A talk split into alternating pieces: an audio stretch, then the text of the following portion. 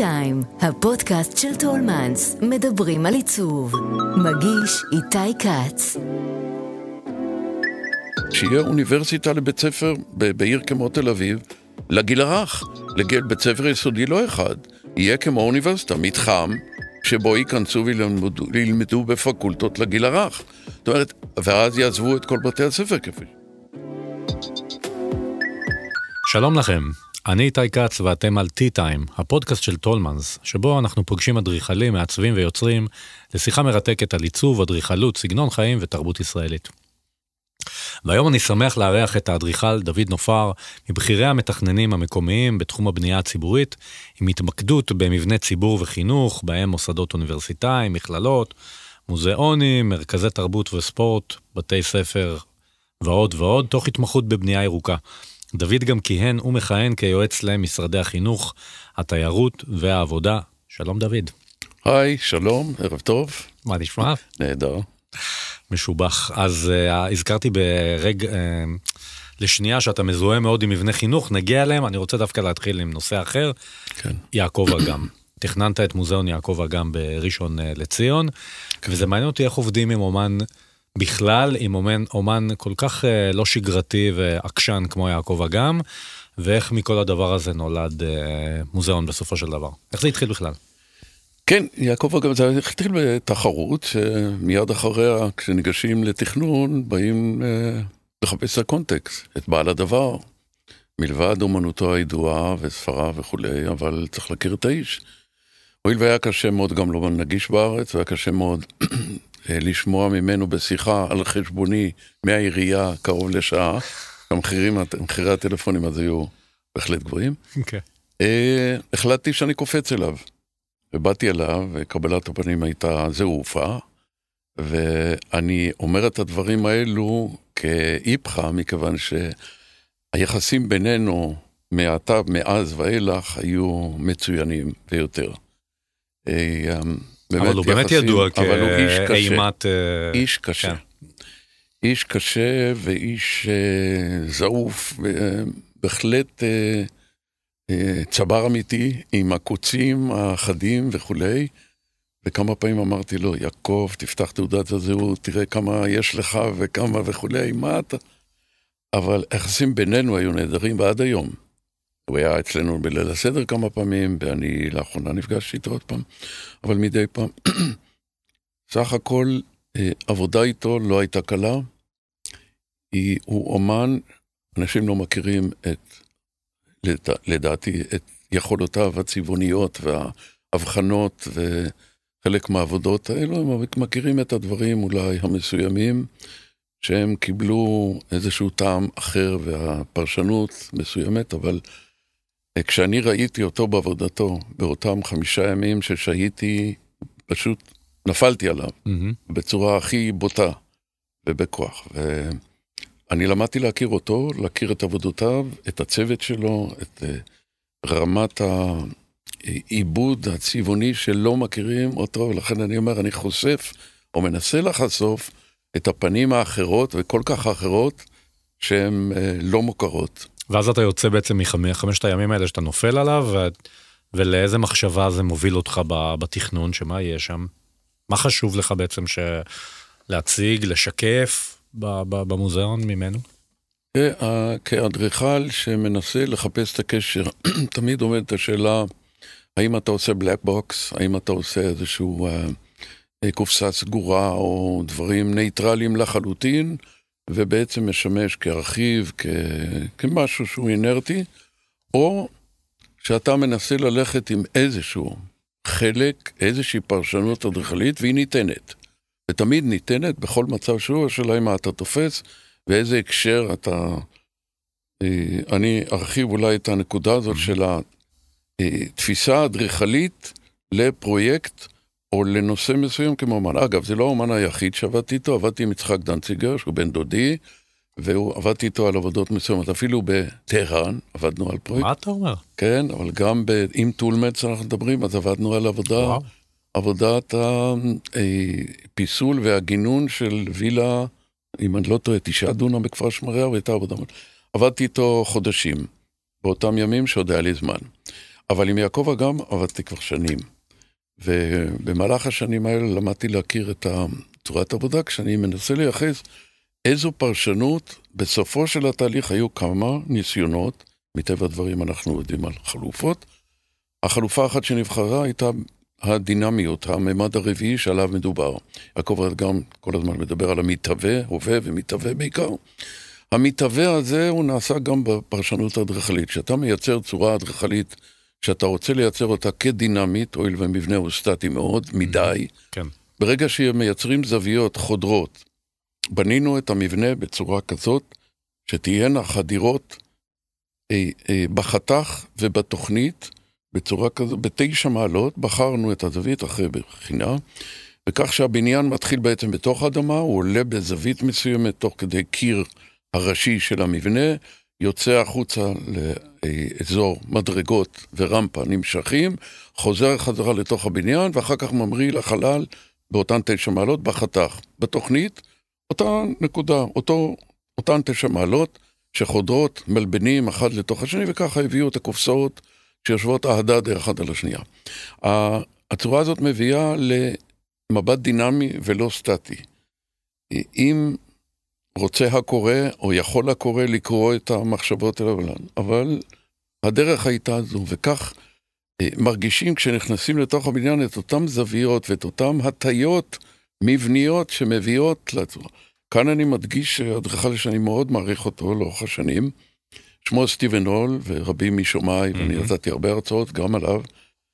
החיבור של קונטקסט כלשהו, מאיזשהו פן אומנותי, או פן מדעי, או כלשהו אחר, בעבודותיו הראשונות עד לפני כמה שנים, שהוא כבר התמסחר ולא התפנה לזה, אבל ביקרתי הרבה מאוד עבודות בעולם, אה, והשימוש בביטויים או במצבים האחרים שמתלווים לעבודה האדריכלית, הם אלו שיצרו אצלו את הפן, ולמדתי אותם, נהניתי. אני בכלל מבקר כל כך הרבה בעולם כולל לפני שבועיים, הייתי ב...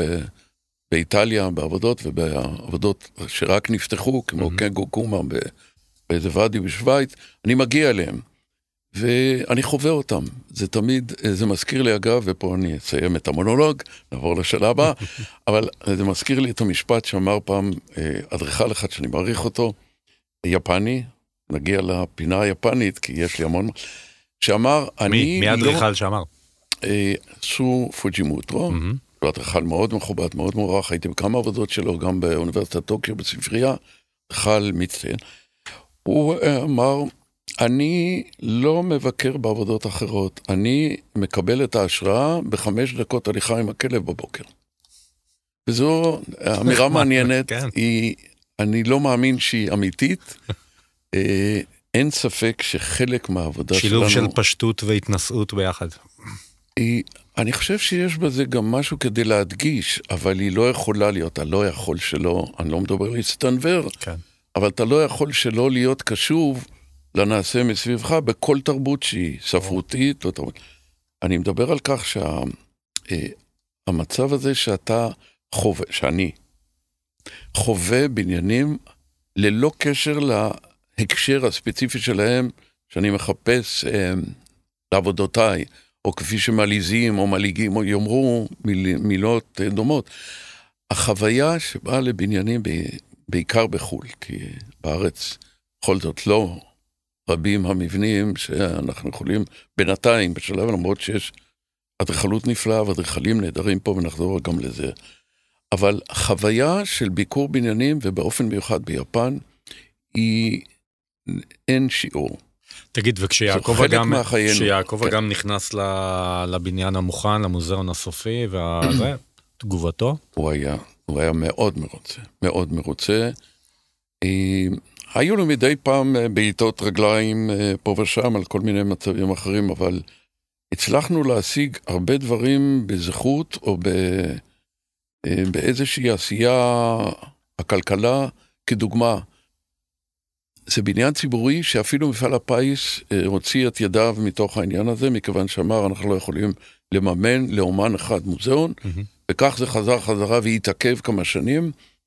וכשהוחלט להוציא אותו מתקציבי העירייה, אז הגענו למצבים של האופוזיציה, כולל ספי ריבלין, זיכרונו, שישב לידי ואמר, בוא, אני לא מתנגד לזה, אבל עצם איזה שהן מילות שלא קשורות להן.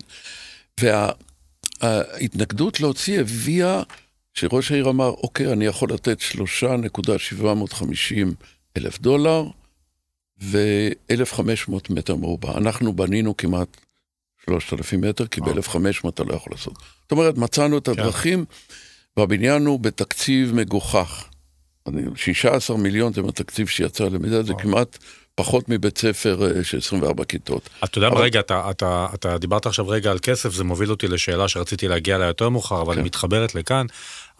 בתי ספר, שאת, ובתי ספר וקמפוסים וכן הלאה, הנושא של התקציב הוא מהותי, כי בסופו של דבר אתה יכול לבוא עם הרעיונות הנשגבים ביותר, בסופו של דבר התקציבים מנחיתים אותך לקרקע, ומשרד החינוך בדרך כלל ידוע בתקציבים מאוד זעומים שהוא נותן.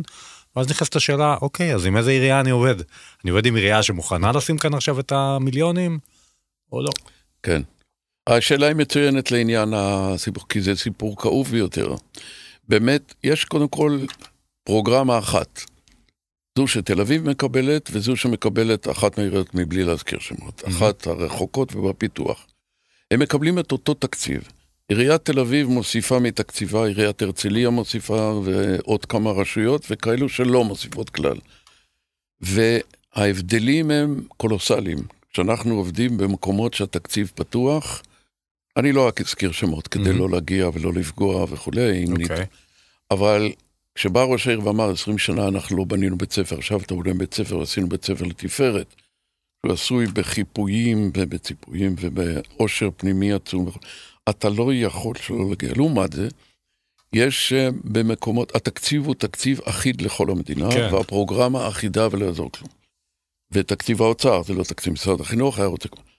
אבל בתקציב הזה, שהוא 5,200 שקל למטר מרובע, פלוס, אתה מגיע ל-6,000, וכשעירייה מקבלת תקציב של בערך 15 מיליון לבית ספר, ועירייה עשירה בונה אותו קרוב ל-100 מיליון או 90 מיליון, הדברים הם אחרים. ומספרי הסיפורים שמופיעים מדי פעם ברעיונות כאלו ואחרים ואומרים כמעט טופחים על עצמם על השכם, שזה, אתה כמעט מבחין שזה תלוי בכישרון ולא ב, בתקציב. בתקציב. אין ספק שזאת לא אמת. אנחנו חופשיים לאין ארוך, ואני מרגיש את זה כשאני בונה הרבה בתי מכללות, ובעבר לא מעט בבניינים באוניברסיטה, זה עולם אחר. פשוט סדרי גודל אחרים, ש... וגם היום כשאנחנו עושים היכל תרבות, ואנחנו בתקציב מאוד פתוח, תקציב uh, כמעט בגלל שהוא ממוגן, בגלל שהוא באזור כזה, והתקציבים כן. האחרים, היד הרבה יותר חופשית, והמשפט האומלל הזה של לסי זמור, הוא שימש בידי גזברים למיניהם ואדריכלים למיניהם צידוק אה, מאוד מגוחך. חובבי, חובבי כן. המודרניזם. אה, המכללה האקדמית באשקלון, אם אנחנו כן. מדברים על, אה, על אחד משלל מבני החינוך, מה, מה מיוחד בו מבחינתך? זה מבנה שנקרא סימולציה ומדעים, שיש בו חדרי סימולציה שונים במפלסים, והוא בדרך כלל מבנה רב-תכליתי שכולל הרבה כיתות, הרבה מעבדות, אולמות ותת-קרקעי וכולי, אבל המיוחד בהרכב, קודם כל, פתיחות בחללים שמתקשים. לייצר אותם בבתי ספר שאם ניגע בהם, והחללים, חוות מחשבים, כפי שאנחנו קוראים, בכל המבואות הגבוהות והגדולות. הבניין הוא קרוב לעשרת אלפים מטר, והתקציבים הם קרוב לתשעת אלפים, עשרת אלפים שקל למטר מרובע, you name it. מה שבחרנו כאן כדי להציג את המיוחדות זה החיפוי והציפוי שאנחנו יודעים בשנים האחרונות. אנחנו בדרך כלל משתמשים במעטפת בטון או בנייה פשוטה קונבנציונלית כמעטפת, עליה תולים את ה... במקום אבן או במקום HPL, היינו יחידות שמודבקות אל הקיר, mm-hmm. אנחנו מרחיקים אותם מהקיר. ככה מוזיאון אגם, ככה גם בית ספר בהרצליה, ועל ידי זה אנחנו מגיעים למצבים שהחזיתות יכולות להתקפל ולהתעוות ולייצר צורות אה, כדי להשתמש באור וגם באור המלאכותי במצבים שונים ועל ידי הבלחת אור שנמצאת בין הבניין לבין... כך שאנחנו מקבלים קיר סטנדרטי לחלוטין עם טיח שהוא עמיד למים, mm-hmm. והמעטפת הזאת, וזה משקף את המבנה הספציפי הזה, שהוא אה, באלוקובונד, אבל בזוויות עד מרחקים של שני מטר מהבניין, מ-30 סנטימטר. אנחנו מקבלים צורות מצורות שונות עם חורים עגולים בהיקפים שונים. אה, חוויה למתבונן. Mm-hmm. אין ספק שהבניין הזה כבר מצטלם במודלים כל כך הרבה. הוא מייצר איזושהי חוויה אחרת. כיוון שהמבני ציבור לא מופיע כ... למרות שהיום מגורים כבר מספיק עולים על, על הדרך. אבל החוויה והצורות האלו מאוד מיוחדות. זה המבנה האחד. עד כמה זה חשוב לך העניין הצורני? אני מסתכל, קודם כל אני, אני יודע את התשובה, חשוב לך העניין הצורני, כי אני מסתכל על הפרויקטים ש, שעשית נגיד של בתי ספר, סתם עולים לי עכשיו אה, בראש, כמו תיכון אה, קוגל אה, בחולון, שבו יש גם את העניין הזה של הצורה של חצי עיגול, ואת ההבלחות האלה של האור והצבע, אני, הוא כבר לא זוכר בין כמה הוא, אבל הוא לא, הוא לא מאתמול, ו... אני חושב שהוא היה, תתקן אותי אם אני טועה, אחד מהחלוצים האלה שבעצם הוציאו את הבתי ספר מהשטנץ המדכא הזה של בתי ספר של פעם, נכון? גם בית הספר השקוף בחולון, זאת אומרת, יש לך את העניין הזה של שהם לא יהיו עכשיו איזשהו שטנץ של פעם, אלא שכן יהיה כאן איזה צורניות, אישיות. תראה, מבלי לחלק ציונים של... אה, חלק, למה לא? את הציונים. חלק. אה, אבל ודאי לא לאחרים ולא בהשוואה. אה, אני עוסק כל הזמן בחיפושי דרך שמתאימים לתקופה, ואני יודע שבעוד חמש שנים או עשר שנים, אנחנו נסתכל אחורה אל הדברים שאנחנו עושים היום ונגיד איפה היינו. אה, אני לא מחפש אה, גם איזה שהן נוצות אה, מיוחדות לקווים העגולים, בעיקר יש שם מצב אחר שזה בניין ירוק, שעשינו לו קיר כפול. זאת אומרת, מעבר לזה מה שדיברתי קודם על המעטפת mm-hmm. שבמכללה, כן. שם עשינו קיר, בכל זאת זה בית ספר, תקציב בית ספר, משרד החינוך ולא. אבל קיר כפול, זאת אומרת, במקום מעטפת וציפוי אבן, קיר מחורר בחורים שונים, שאפשר את ה, גם את הזוויות של חדירת השמש, בהתאם לכדי לקבל את הנקודות הירוקות, וגם לקבל צבעים, ואז השתמשנו, הכנסנו צבעים, אז קיבלנו כאילו מעטפת כפולה מבנייה בטונית. זאת אומרת, יש קיר עגול של הבניין, מעבר לזה קיר נוסף, חלול, מחורר, פורוזיבי, שמייצר כל מיני צבעים בלילה וביום, מייצר מצבים שונים. ככה בכל הדברים האלה, גם באוניברסיטת בר אילן, שעשינו את בניין בגין, אז היה בצורות האלו שאתה מקבל תפאורות למבנה, שהן מקלות עליך להשתמש בתקציב כדי לקבל משהו שאתה לא יכול לקבל באופן שטחי ורגיל. ובבית החינוך בכרמי יוסף, מה בעצם, כן. אה, מה ניסית לעשות שם? מה, מה הוביל אותך בתכנון? הוא, הוא שייך למשפחת הבתי ספר החדשניים, so called, במשרד החינוך, שמקבל לא תקציב יותר, אלא שטח יותר. ותקציב מסוים. אבל גם המועצה הכניסה משהו לצורך הדברים ה, אה, שקשורים למועצה, אודיטוריום, ו... mm-hmm. אבל כל השאר עמד בתקציב. אבל פה... המחשבה הייתה גם חיבור לקונטקסט, זה אזור כפרי לחלוטין, המבנה הוא חד-קומתי כמעט בחלקו דו, והוא מקבל את גליות הסביבה, גליות הטופוגרפית, עם פישוט של החללים. זאת אומרת, כמעט אין עמודים בתוך המערכת הזאת. בית ספר חדשני הוא פתוח, אז אין כמעט כיתות, אין מעבדות סגורות וכיוצא בזה, אלא יש חללים שכל שכבת גיל מקבלת את ה... המרחב שלה שהוא קשור גם באופן פתוח חוצה, כך שזה בית ספר כמעט בסגנון של בית ספר כפרי, עם החדשנות וכל זה. אז יש כל כך הרבה רכיבים, שביי זה ביי עשינו אותם כאלמנט אדריכלי. זאת אומרת, זה בניין שהוא נמתח בגלים לאורך של מעל 100 מטר, אם אני לא טועה 120 מטר, בגלים, בכמה גלים שעטופים באלומיניום, ובאופן מאוד פשוט וללא ציפויים אחרים, טיח ו... ואותו גג אה, מלווה את הטובות. אז יש, יש לזה עוד הרבה רכיבים, אבל בעיקר הפתיחות הפנימית mm-hmm. מול המעטפת הזאת שהיא מעטפת גלית.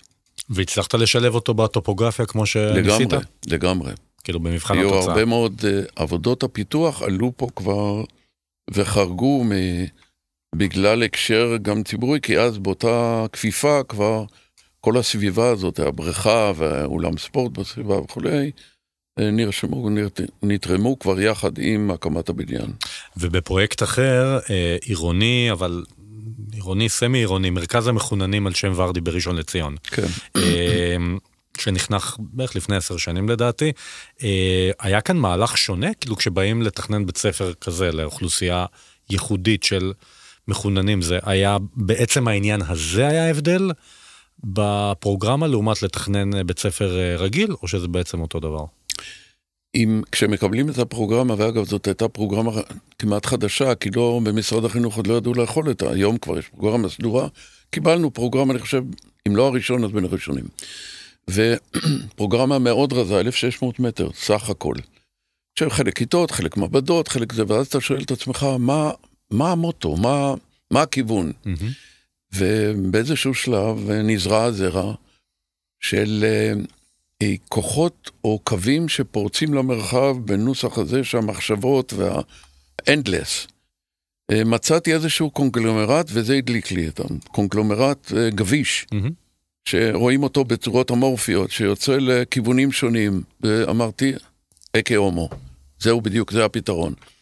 וכל המבנה יושב כעין קוביות שיושבות אחת על השנייה לכיוונים שונים, משדרות כאילו המרחב והאינסוף, זה אנדלס.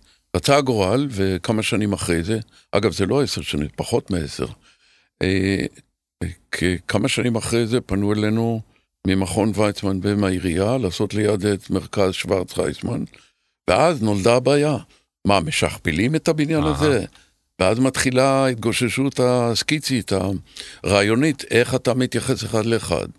ופה הייתה בעיה מאוד מורכבת, שוב, בקונטקסט שהזכרתי את סטיבן הול, שאני מחפש את החלק ואת הפן הרעיוני. אה, הואיל והבניין קיים, והוא צבעוני מאוד, והוא כזה, אה, לשכפל אותו זה יהיה מגוחך, לייצור משהו שהוא אינרטי זה מגוחך, שוב, רצסיבי ודומיננטי. אז לקחנו את המבנה שהוא מבנה מדעים, כשהבניין רון הוא יותר בכיוון הפיזיקה, mm-hmm. ואמרנו פה קווים, לקחנו איזשהו פריזמה, קיר זכוכית שעליו אה, מוטבעת פריזמה ששוברת את קרני האור והופכת צבע לבן, שהוא היסודי, הוא ההתחלתי, הוא המרכיב הראשון, מפרקת אותו לשבעת צבעים ולשבעת צורות, והן יורות את הקווים האלו לכיוון מרכז רון. וכך נוצר מלבד זה, גם נוסחאות כימיות שהופיעו על התחלת הקיר הזה, ולאט לאט התקרבו אל הבניין והפכו להיות כבר לצורות יותר משמעיות. זאת אומרת, לייצר את הקשר בין בניין שיש לו מהות אחרת לבין בניין שכבר קיים במקום, וכאין עץ, שאם מרכז רון הוא מאוד צבעוני, אז אלה הם פרחים, אז השורשים התחילו בבניין הזה, ונקשרו. וכך שני הבניינים עומדים יחד באיזשהו קונטקסט. שכמו שאני אומר, היום הולכים למוזיאון, אתה חייב הסבר לעבודות של אומנים, אני לא רוצה להתייחס לאימנות, אבל אתה חייב לקבל הסברים, אחרת זו איזושהי עבודה שנעשית אפריורי לכאן ולכאן. אפשר עוד לתכנן בית ספר שהוא רגיל ולא יוצא דופן, שהוא לא קוביות וזה, ו- ו- ופריזמות ושקוף, וככה שהעידן הזה נגמר ואנחנו היום בעידן ש... כל בית ספר היום צריך להיות uh, פתית שלג ייחודי, תראה, כדי שידברו דבר, עליו. בעצם שום דבר לא נגמר. Uh, היא מאוד תלוי ב, גם ביוצרים, גם בתקציב או בקונטקסט לא, של... לא, לא יודע, אולי המזמין יגיע, יהיה לא מרוצה אם הבית ספר שלך נראה כמו בית ספר... לא יודע. יש, יש גם בתי ספר, מרבית בתי הספר הם נבנים גם בתקציבים הרדודים האלו וגם ב... ומבלי להזכיר כל פעם את המסדרון הזה שעשו במין שאט נפש כזו, לא מצא חן בעיניי, הלעג הזה כלפי זה.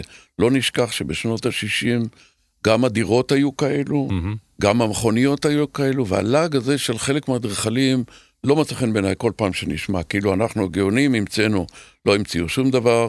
יש היום בפינלנד מי שמבקר ומי שמבקר בספרות, בהחלט מגיע לאותם חללים. וחלק מהאדריכלים האלו מייצרים באמת יותר שואו של אה, קניון ושל mm-hmm. חללים פתוחים, ופחות את החלק הפדגוגי שלשמו אה, מבצעים בתי ספר. למה אני מתכוון?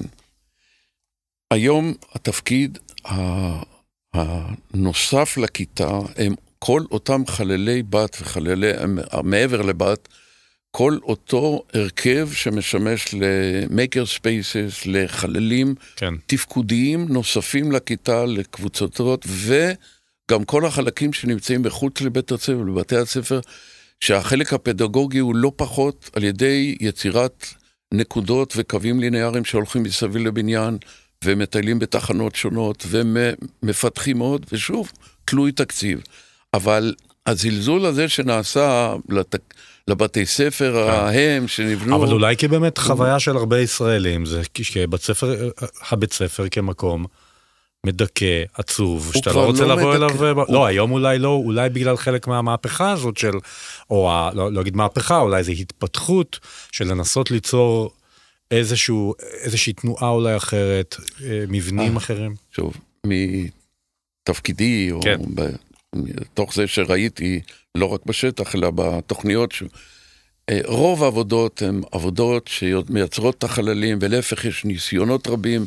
מה שעוצר את האדריכלים זה דווקא יותר התקציבים ויותר המסגרת הפרוגרמטית הכל כך אה, מוגבלת שלא נותנת לאשר דברים, והיא- לא קלה ולא קל לוותר.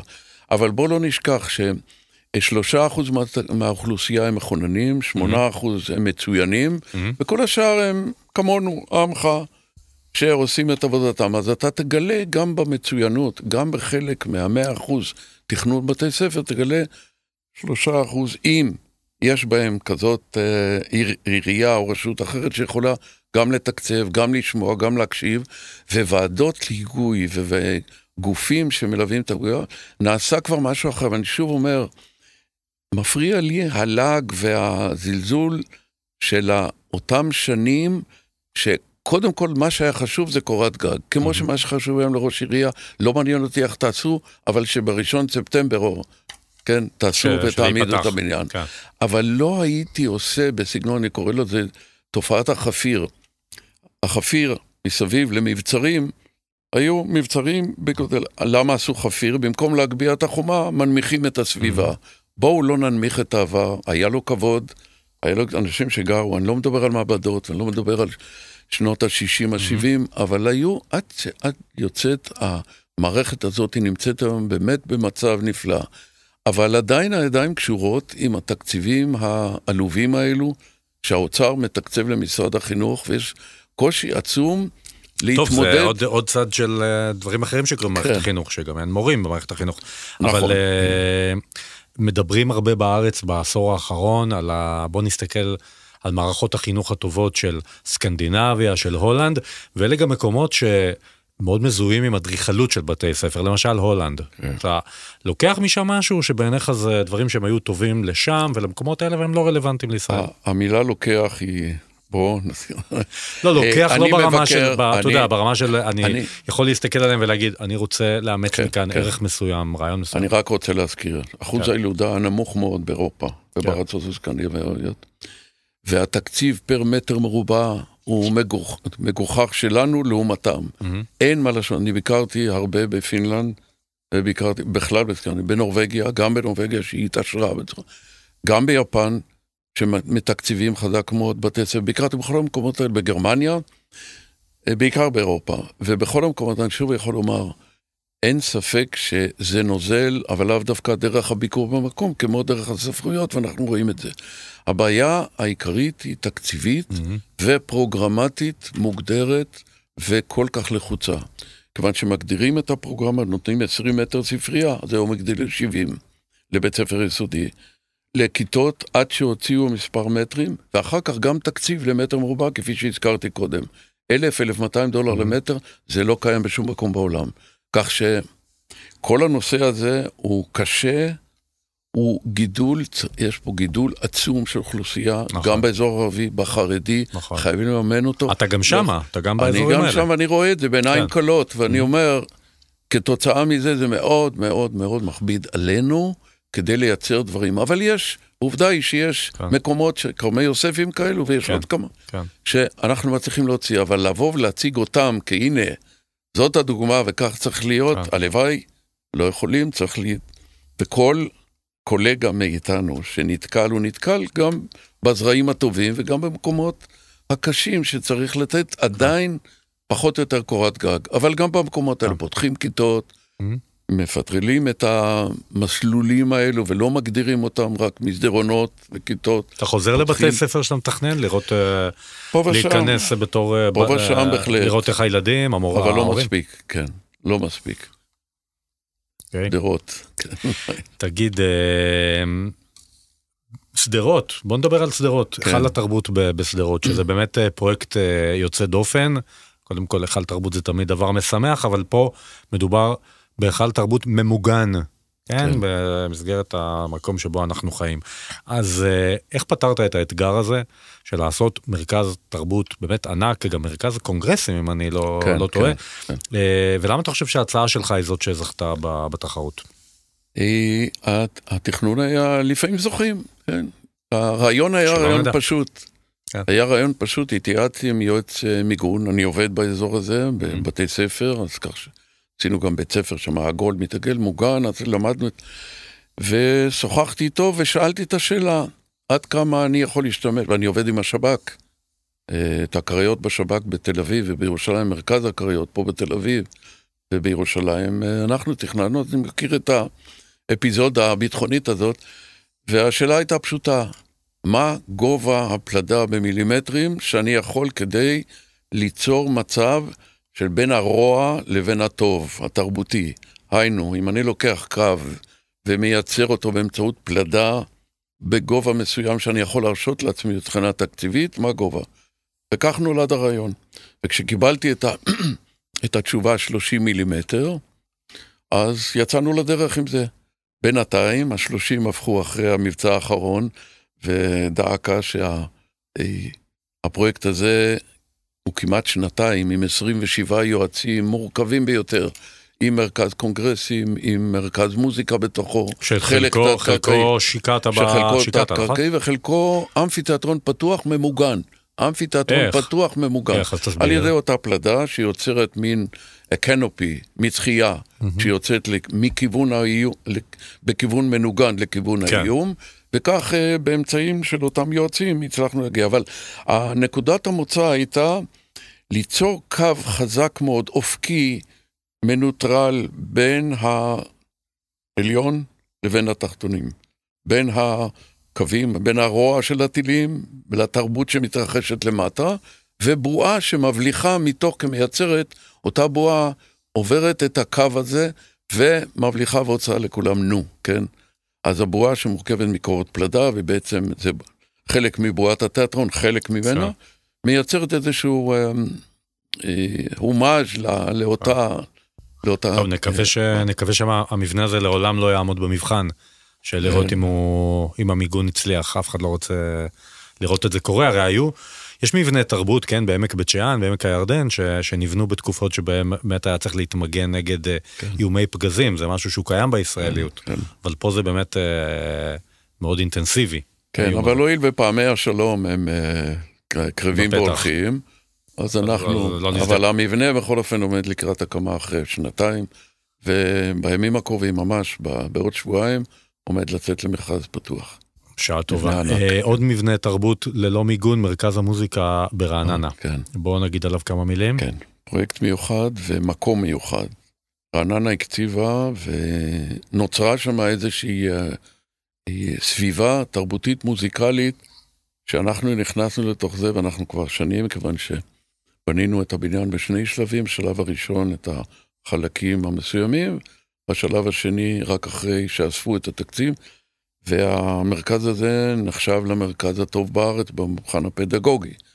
ונוצרה שם שפה יוצאת מן הכלל עם הרשות ועם המובילים שם, ובתקציב לא גבוה, הוא לא תקציב של בית ספר, אבל לא גבוה, הצלחנו להקים מבנה באיכויות שדרשו את האיכויות האקוסטיות הגבוהות ביותר, קירות כפולים, דלתות כפולות, חלונות כפולים, אה, מצבים של איזה זכוכית וכיוצא בזה והכל.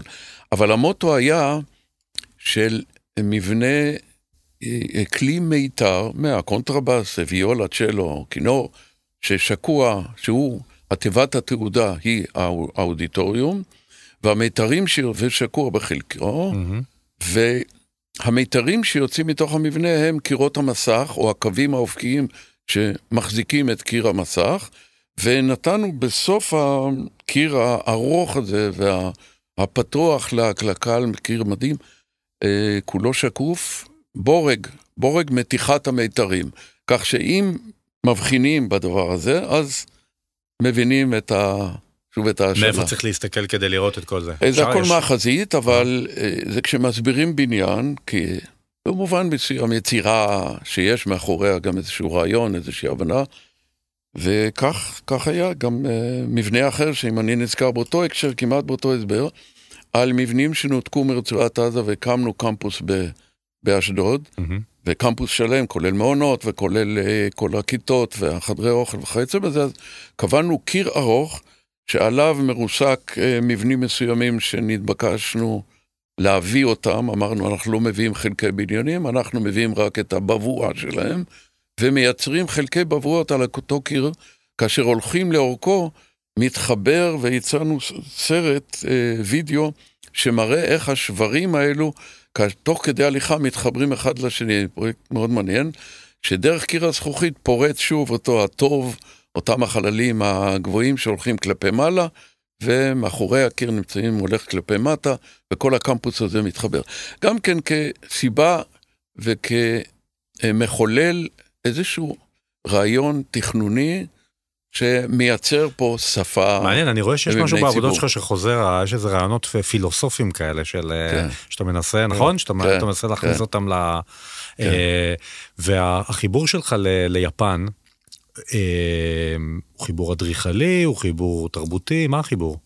הוא, מה... חיפשתי אחרי אדריכלות, באתי לשם בפעם הראשונה, זה היה כבר לפני שנים, ומאז אני חוץ מהקורונה, כל שנה במשך 18 שנים, עד לפני שנתיים, כל שנה באופן קבוע, אפילו סקי שם אני עושה בשנים האחרונות, יחד עם uh, הצצות לפריחה.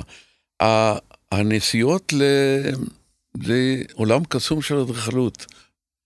כל השנים שדיברו על היפנים כטכנאים ומעתיקנים וכל זה, יש כל כך הרבה הלעג, או כל כך הרבה אה, פרשנות לא נכונה. למה? אבל היום הם נחשבים למאה... כי היום סוף סוף כן. כן. סוף סוף היום כבר לא צריך להגן עליהם כפי שאני הגנתי, אבל בשנים הראשונות הייתי חייב להגן. ונפגשתי לאוניברסיטאות שמה, ועם uh, סטודנטים שנוצרו אגב בקשר לדווקא פן ייחודי של הארץ, ולא נתעכב אליו, אבל בעיקר מה שאני חיפשתי זה חוויות של פרויקטים שנעשים על ידי אדריכלים בצורה שלא קיימת בכל מקום בעולם. קנגו קומה שמייצג היום את הפן הזה שהוא אה, עבודות מדהימות, שוב, נכון. בקשר המסורתי. מדינה שמייצרת אדריכלות שקשורה חזק מאוד למסורת, אולי פחות לקונטקסט, או פחות למה שאני ביטאתי מקודם, סטיבן לול ואחרים, עם קונטקסט פילוסופי או אמנותי mm-hmm. אחר, כמו הקשר חזק מאוד למוטיבים מסורתיים, והקשר הזה בין לבין... ואיפה שעומד... אנחנו עם זה? בישראל? אנחנו, תראה, עד כמה האדריכלות אצלנו מחוברת למסורת? אם יש מסורת. יש, לא מספיקה, ונבחין, אנחנו כל הזמן עדיין במרוץ. אם אמרתי בשנות ה-60, שנות המרוץ של קורת גג, העיקר לספק לבאים ארצה. היום יש בהחלט, קודם כל אוכלוסייה ואדריכלים נהדרים, שוב, בפרופורציות האלה שם. יש אדריכלות נהדרת, מוגבלת מאוד תקציבית, לא כמו... לא, אבל אני שואל אותך לעניין של המסורת, כי זה, כי זה מעניין אותי, החיבור שלך גם של רוחניות, פילוסופיה, נגיד במשפט, אתה יודע, אתה גדלת בבית שהוא אה, מאוד אה, רוחני, פילוסופי, אינטלקטואלי, כן, עם כן. חיבור לדת. נכון? אתה כן, מחובר גם ל... אתה מחובר ליהדות. כן. אה, גם היום. אז אני רוצה לשאול אותך אם בעצם ה... באיזשהו מקום יפן אולי איזה מין אלטר אגו שלך שנותן לך מקום להתחבר למקומות, לדברים האלה. אני חושב שבמובן מסוים מעצם ההדגשה שלי על האדריכלות הזאת שמנסה לקשר, ביפן, מנסה לקשר את החדש עם המסורת החזקה מאוד, כי הם טבולים בזה, גם בחומרים וגם באפקט הצורני. בארץ לאו דווקא המסורת היא לאו דווקא הדתית. אתה mm-hmm. בשאלה שלך כמעט אמרת, עצם ההקשר הדתי, לא. אין, אה, המסורת בארץ היא, שוב, מסורת אדריכלית. שבה באופן מיוחד בירושלים בהחלט יש, אה, או במקומות כאלה שנוגעים יותר בקונטקסט שקיים, והחיבור ומיד הגישה, כשאנחנו עושים ובונים הרבה בירושלים, אז אנחנו ניגשים לזה שוב מתוך עמדה של איזשהו הקשר. ההקשר הקונטקסטואלי הוא כמובן ההקשר או בעבר או צורות בנייה באבן מסוימות, או טיפ, טיפולוגים שקיימים בקשתות כאלו או אחרות. אבל יש בהחלט אה, ביטוי לא מספיק של ניסיונות לקשרים מסורת. ושוב אני אומר, יש פה אדריכלים ואדריכלות טובה מאוד שעושה כל הזמן את המאמצים. לדעתי, הפן התקצובי הוא כל כך כן. לרועץ כאן, כן. כל כך לרועץ, בעיקר בתחום הציבורי. כן. כן. ומה מה היית רוצה לתכנן, או מה החלום שלך לתכנן שעדיין לא תכננת? או את הווילה של הנין שלי, אבל גם של הנכד, כן, הייתי רוצה. בהחלט להמשיך ברוח הזאת של אה, חיפוש אחרי דברים. תראה, אנחנו חיים ב... ואנחנו אדריכלים שכאילו אה, מתכננים את העתיד, אבל אנחנו לא יודעים את העתיד מהו. אה, כשמתכננים בתי ספר, לא יודעים, בתי ספר הולכים להשתנות, השתנו בשנים האחרונות. קורונה זה פן אחד. נכון. יכול מאוד להיות, לאו דווקא בכיוון הרע, אבל בכיוונים אחרים של התפתחות, ואנחנו לא, איך אנחנו יכולים לתכנן את העתיד כשאנחנו לא יודעים מהו? והבניין עומד להתקיים במקרה הרע 50 שנה, אבל הוא מחזיק גם 200. עומדת פה שאלה קשה מאוד של עד כמה לייצר מבנים עם קצוות פתוחים, או לאו דווקא קצוות, גם עם תוכן, תוכן פיזי, שהוא לא יעמוד משמים ובצורות קבועות כאלה, כמו שאמרתי קודם, כאשר הפרוגרמה ממנו והלאה. ואנחנו לא יודעים לקראת מה... המערכת הפדגוגית, אם עוסקים רק במתחם החינוכי, מאוד יכול להיות שהאוניברסיטה, כמו שהצעתי פעם, בית ספר יסודי לא אחד, יהיה כמו אוניברסיטה, מתחם שבו ייכנסו וילמדו, וילמדו בפקולטות לגיל הרך. זאת אומרת, ואז יעזבו את כל בתי הספר כפי שעוזבים פה. זאת אומרת, קיימת פה בעיה אה, מאוד מאוד אה, לא מוגדרת של עתיד שאנחנו לא יכולים אה, להביא אותו אלינו בהיותנו עוסקים במשהו שהוא לא רק נוגע בעתיד, אלא הוא ממשיך לתוך העתיד שאנחנו לא יודעים אותו. טוב, נגעת כאן בשאלה עמוקה מאוד. אני רוצה לקראת uh, סיום, uh, דוד, אם אתה רוצה לשתף אותנו, כבר סיפרת לנו על כמה אדריכלים שאת העבודות שלהם אתה מן הסתם ממליץ לראות, אם זה סטיבן הול או קנגו קומה או סו פוג'ימוטו, אבל אם יש איזושהי המלצה תרבותית אחרת, אדריכלית או אחרת שאתה רוצה לשתף. כן, קודם כל לשתף את המשפחה, לשתף, זה המקום הראשון, ועובדה היא שזוגתי, שהיא פסיכולוגית, קלינית וכל זה, בהתחלה התנגדה לכל זה, והיא היום uh, ממעריציה הגדולים של אותה, אותם טיולים שאנחנו עושים, ועושים הרבה מאוד טיולים בשנה. קפיצות, גיחות וכולי. Uh-huh. אז קודם כל לבקר, בהחלט לבקר במבנים בארץ, בעולם, ומשום מה לא עושים את זה, ואנחנו, כמו שאני מכיר, זה בתים כן. חדשים. אבל לאו דווקא, אני גם בפילהרמונית בתל אביב, כבר שנים, עשרות שנים, ותיאטראות בלט קבוע באופרה, ובכלל הת, התרבות, צרכן תרבות כבד. צרכן תרבות מעבר, מעל ומעבר, עד כמה שרק זה מתאפשר, ואני מתחיל את היום בים. אז בחמש בבוקר אני יוצא לים, ואני חייב גם בערב למצות את הפן האחר התרבותי, אז, ובתוך זה גם לעסוק בארכיטקטורה, וואו. שהיא חוויה בפני עצמה לנו. דוד נופר, כן. אני ממש מודה לך שבאת להתארח אצלנו ושהצלחת להשחיל את הרגע הזה בין ים לבין הפילהרמונית לבין אופה, קצת אדריכלות, זה הנה, באמת הנה. הישג שלנו שהצלחנו להפיק את זה. אז המון תודה שבאת, היה לי תענוג לשוחח איתך. חן חן לך ולמערכת, ותזכו באמת להוביל ולחשוף את הפן הזה שהוא... פעם היה הרבה יותר בקדמת הבמה. אז הנה אנחנו ו... מנסים, אה, מנסים לעשות את זה. תודה לכם שהאזנתם. חפשו את שאר הפרקים של הפודקאסט T-Time של טולמנס באפליקציות ההסכתים. אני איתי כץ, להתראות. האזנתם ל-T-Time, כל מה שמרגש בעולם העיצוב.